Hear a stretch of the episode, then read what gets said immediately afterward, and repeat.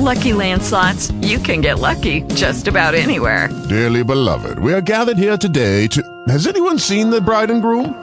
Sorry, sorry, we're here. We were getting lucky in the limo and we lost track of time. No, Lucky Land Casino, with cash prizes that add up quicker than a guest registry. In that case, I pronounce you lucky. Play for free at LuckyLandSlots.com. Daily bonuses are waiting. No purchase necessary. Void where prohibited by law. 18 plus. Terms and conditions apply. See website for details.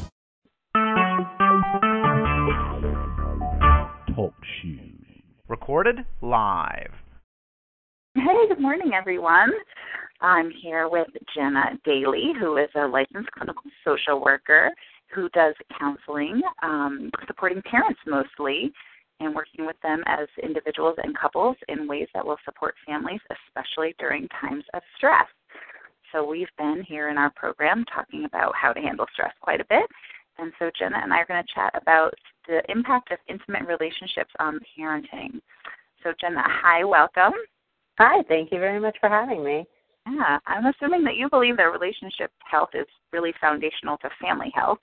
So I was hoping you could tell us a little bit about your work and your perspective and what you've learned about families. Yeah, I would love to do that.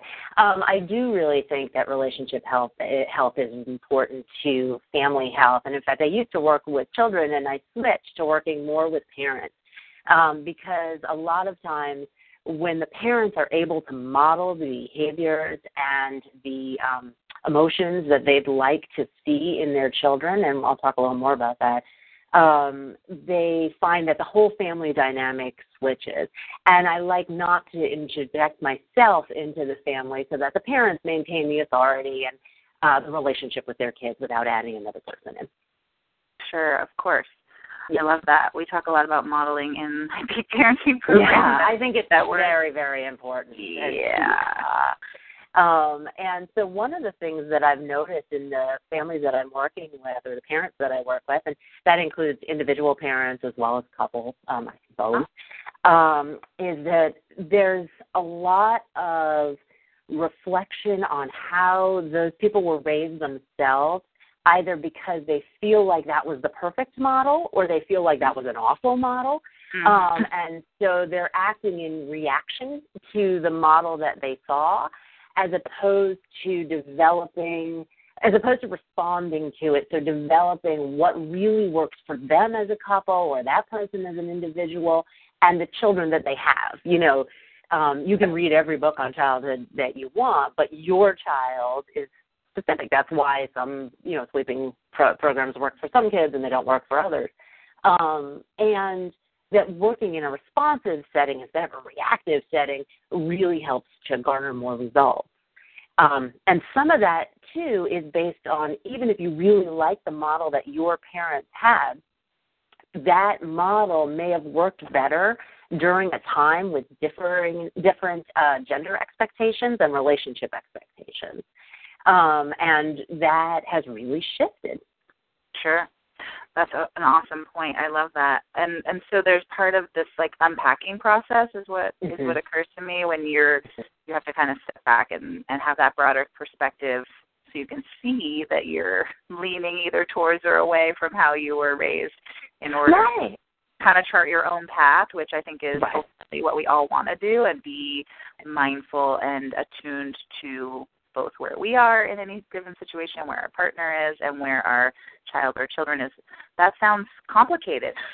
yeah, well, I, I think the goal working with people that I believe in is not only being mindful and you know we talk a lot in session about being mindful having gratitude etc but fundamentally we're working on authenticity uh-huh. because you're able then under times of stress to uh, respond the way you want to respond when that response is authentic. If you're having mm-hmm. to stop and be like, now how am I supposed to respond again? Oh, when sure, you're yeah. in those split right, those split second decisions, it has to really resonate with you. Mm-hmm. Um, and so one of the things that I do with couples right from the beginning, um, everybody says when you say, "What do you want for your children?" They say, "I want them to be happy." And I ask people to be a lot more specific about what happy is. Is that Mm-hmm. joy? Is that contentment? Is that satisfaction? Like, what is happy? Mm-hmm. And what is it for you? What is it you want as a happy family? Like, what would be a happy family to you? So that you're not just um, feeling like there are benchmarks for happiness that you're always falling short of. Sure. Yeah, absolutely. Or thinking that happy means the absence of any feeling that's uncomfortable. Right, right. Yeah. Exactly. Yeah, exactly. that happens Well, too. The word happy unto itself is a little bit of I think loaded. trap. Yeah. Totally. You really are looking to be um what makes your family enjoy being with one another? What is that feeling that you're looking for? Is it hiking together? Is it watching TV together? Is it you know, like there's a lot of different ways and it's based on your values. Sure, of course. So, just briefly about the process of counseling or therapy. Um, you know, some people really view that as something you would only engage in if things were really desperate or horrible, or you're thinking about getting divorced. Can you kind of help us reframe couples counseling as more like preventative maintenance? Yes, absolutely. I really wish um, that people were coming earlier. I I find the work that I do with people who are coming in with more of a mindset to say like, mm, we're a little off. We feel, excuse me, a little disconnected from one another, or a lot disconnected from one another, but we want to make this work. The process moves much more quickly. Um, and there's a lot less resentment to unpack, which is, you know, um, a real uh, saboteur of relationships, that resentment. And it's usually based on, I think I'm, it, it's the biggest thing I see. Um, I've been trying to make this other person happy and they're not happy. And now I feel annoyed that they and resentful that they're not happy. I've been working so hard. Um, but- yeah, and I I have this metaphor that no longer works because it's older, but if you ever give, if you've ever gotten a gift from somebody and it is so clearly the kind of thing they really like themselves, we Mhm. all have a tendency to do that. We try to help people. Um, we try to make people happy in the way that we understand happiness, which is what makes us happy. So, and again, happy, right? What makes us feel better, and, and what is what makes our kind of happy. So, um, an example of that in the postpartum period is that you know you will always read about self care, and people who, if you have a spouse or partner who's a really active person and an extrovert, and they want, they would feel better going out with their friends, but you really need time to be alone in your house by yourself, uh, quietly. And they're saying, get out, see your friends. I'm making opportunities for you to do that. Mhm. And when you're not taking them up on those opportunities, they feel resentful. Like I'm trying, I'm trying, but it's a disconnect between the t- the kinds of happy that you need. Right. Yeah. Like, yeah, that's the think it's communication issue. right? Right. It's a communication issue, and it is an understanding issue. Like when you first start dating, I often say to people when they come in, like I'm assuming that when you met one another, you thought each other were peachy keen. So there's got to be something there. I, I strongly believe in love. Um, I speak to people on couples counseling and be like, you can't do counsel, couples counseling if you don't believe in love. Like if you don't believe in the concept, because you need to have some foundation for thinking that people can come together. and you know, there's a whole science behind it too, but fundamentally there's that sense that you are connected and you meet one another's adult attachment needs.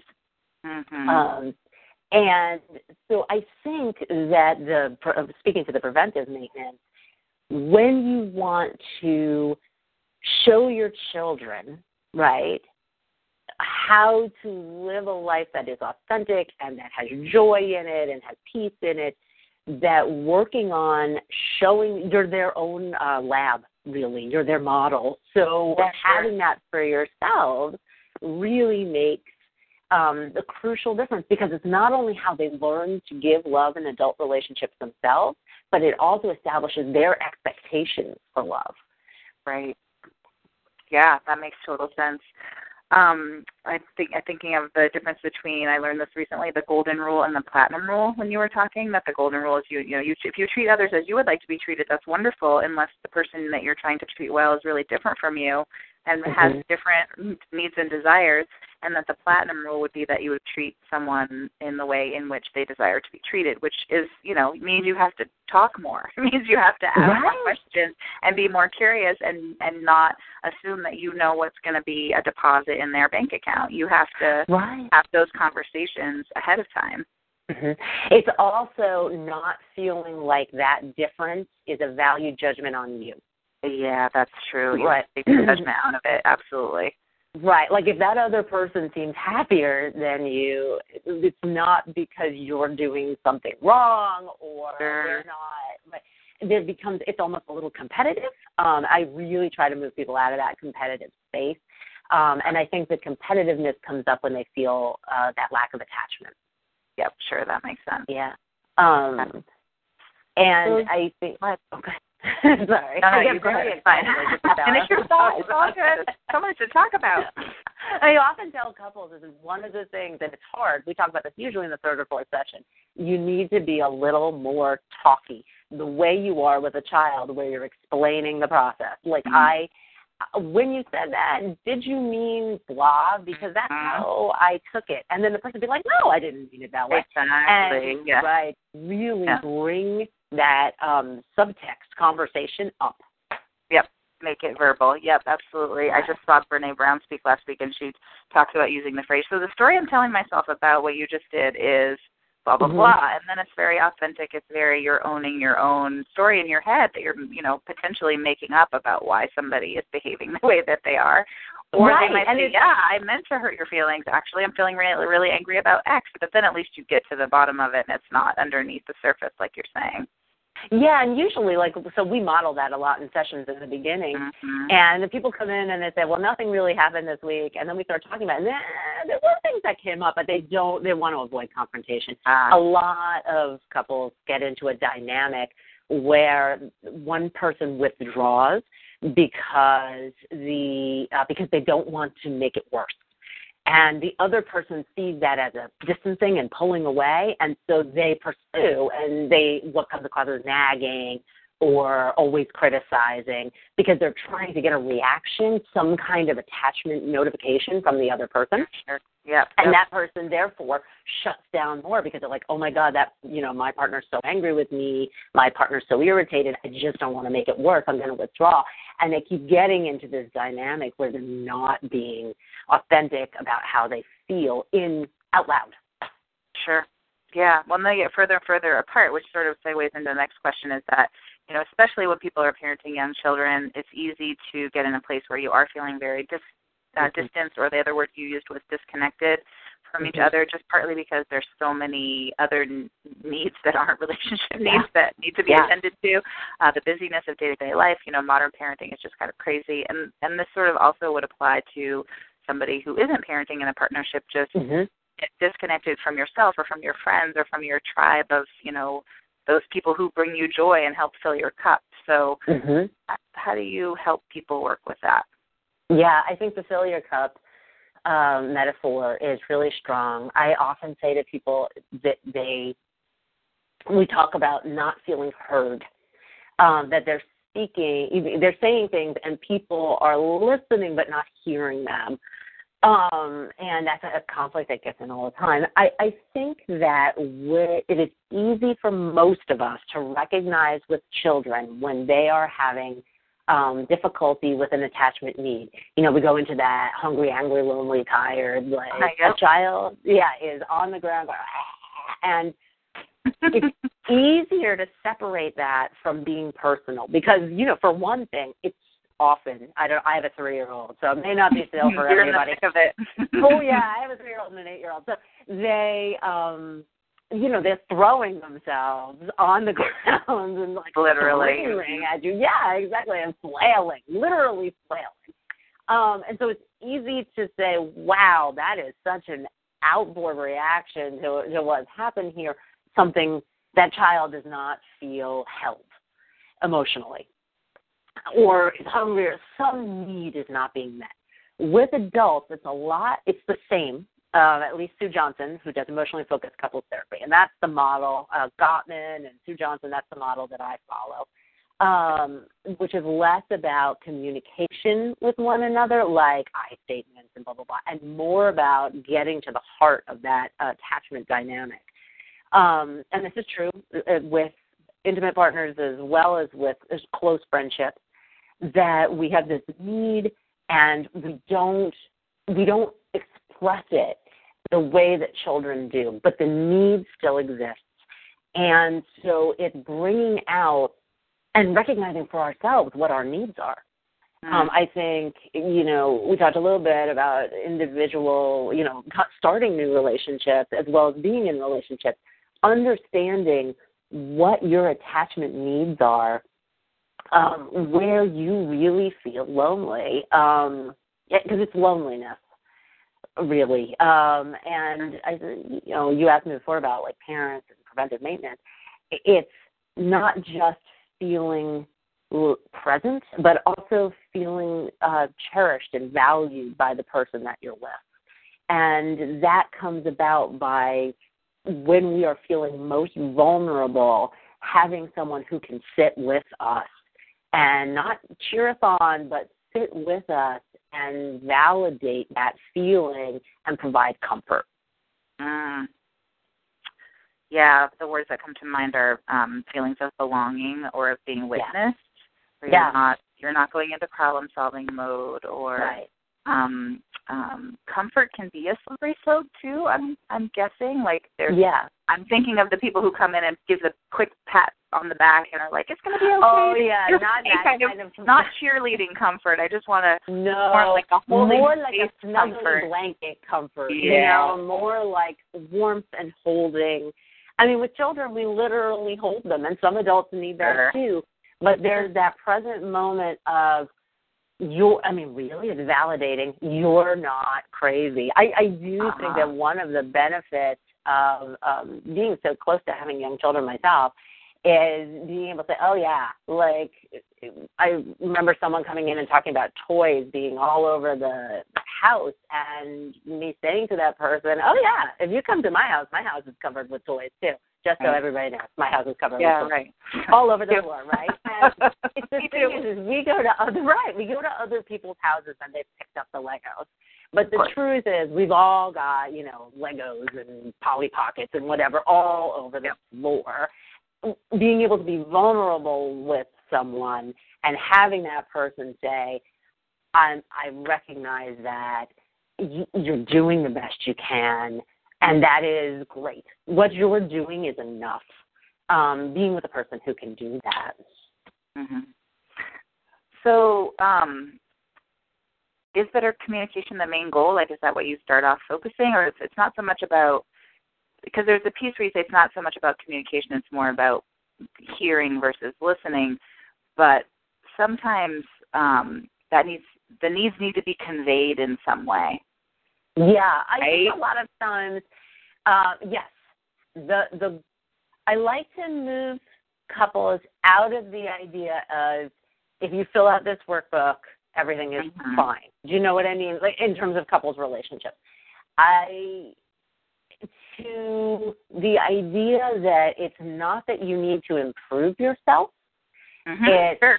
that because I think there's a lot of that in our society. Like, you know, Right. you're great, but you know, run right. If you lost five pounds, you'd be better. It's Right, right, not that you are broken. Mm-hmm. It's that that or that the other person is broken because there's a lot of No. you know. Um, it's that, that you've gotten into a dynamic that does not work for you. It works for you 50%, but it doesn't mm-hmm. take you the other 50%. And then in session, we are working on identifying that dynamic and where what we're bringing when we when that dynamic starts. What Sue Johnson calls is a dance, right? The music starts. That's the trigger, and then you get into this dance and one person at least needs to be like, "Hey, the music started, and we're in that dance. Right. We don't have to do that, right? Exactly. Now, the It's a talking about pattern. like the red shoes, right? Like you're just in that, you're just dancing um, frantically. But it's you know that there is a pattern, exactly a dynamic that you're in that is that you may not consciously realize you're getting into. And you need to not only identify that, be vulnerable and say, oh, I'm contributing to the dynamic too, and right. we don't need to do that.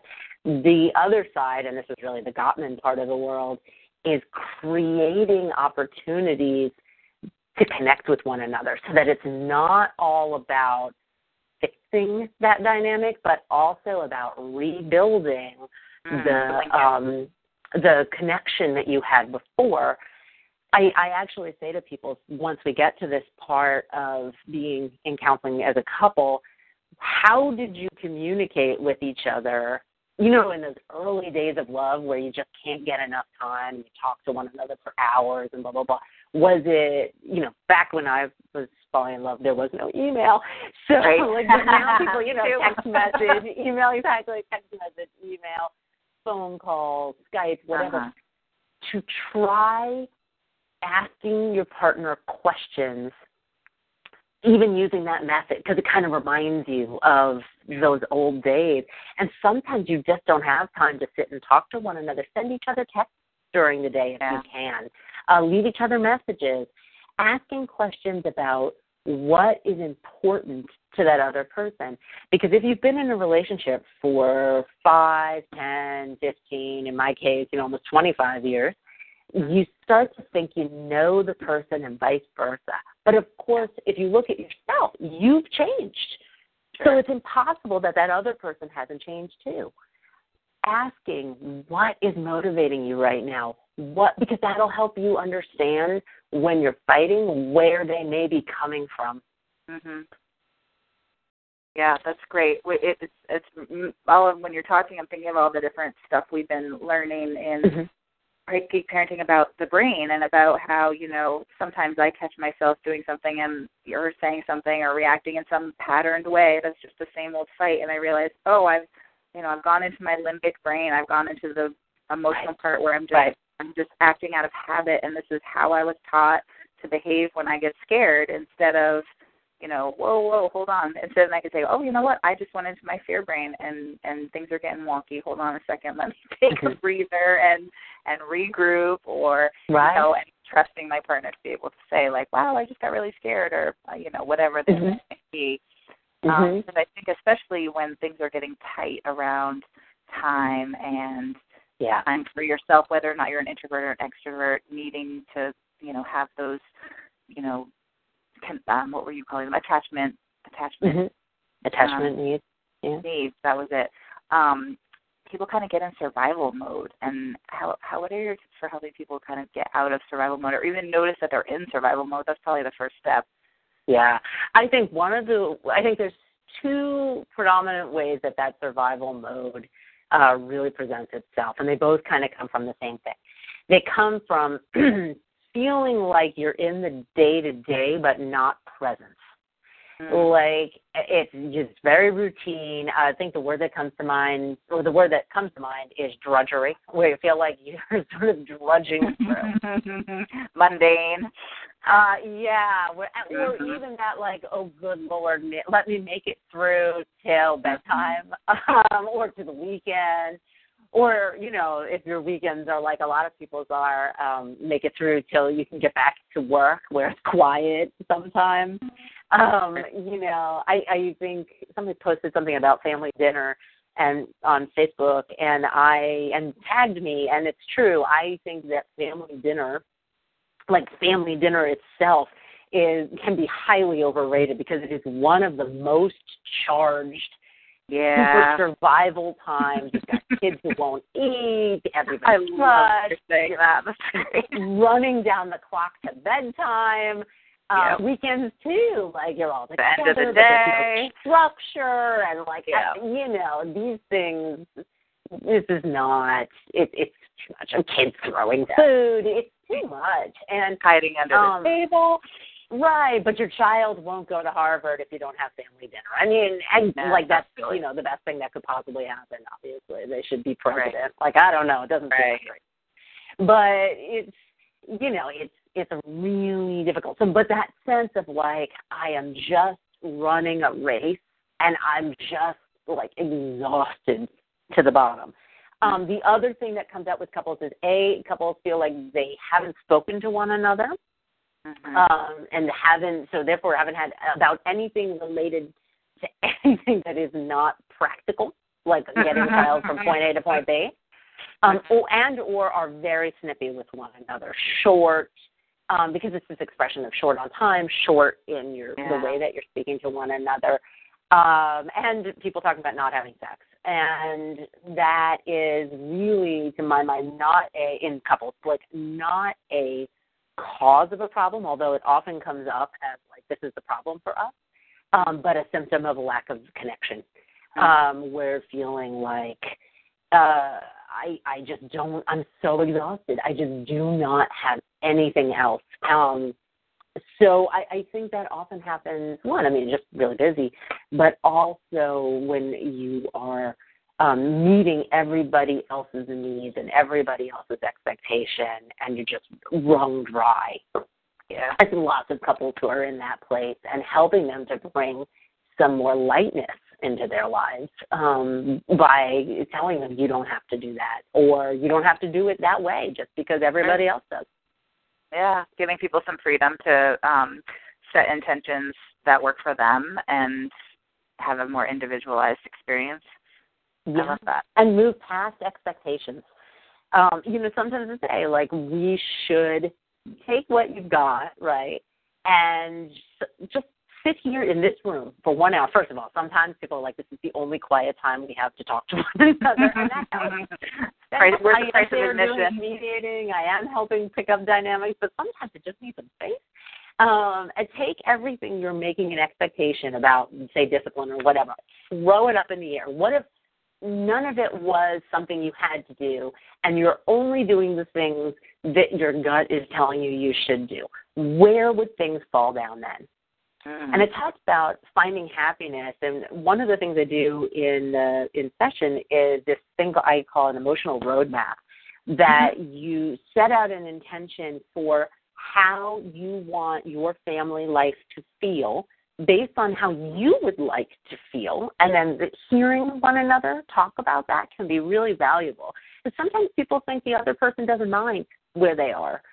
Um, so hearing what is happiness for each other, what what do you want? Um, do you have to have the same thing to have a direction for your family? And once you've got that direction, and I try to move them away from the usual roadmaps of I want to have a house or we want to Yeah. savings, really to where you want to feel, how you want to be in the world. And then when it comes to setting discipline and chores and things like that, asking yourself or making a decision about whether or not you're going to go to your family's house next weekend or 600 soccer games or whatever, does this support my roadmap goal? Does this support how we want to feel as a family? Not does it mean, you know, like they're well rounded children and blah, blah, blah. Like, does this support what we as a family value? And a good example of that is a lot of people will talk about community that they they want that they want their children to believe in respect and community. Like so, then the chores around the house need to be framed in a community way. The way we interact and discipline with them, and the way they want we want them to talk to us needs to model all that respect. If that's what's important to you, then that needs to become part of a, a holistic approach to your life. That's lovely.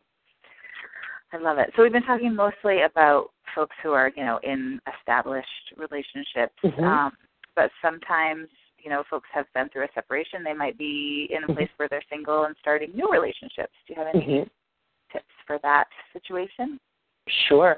I think there a lot of the same things apply um, because having that individual work or individual reflection, not focusing so much on like what went wrong in the past relationship, but Yeah. focusing on the needs that you have that were not met Mm. and what those things are.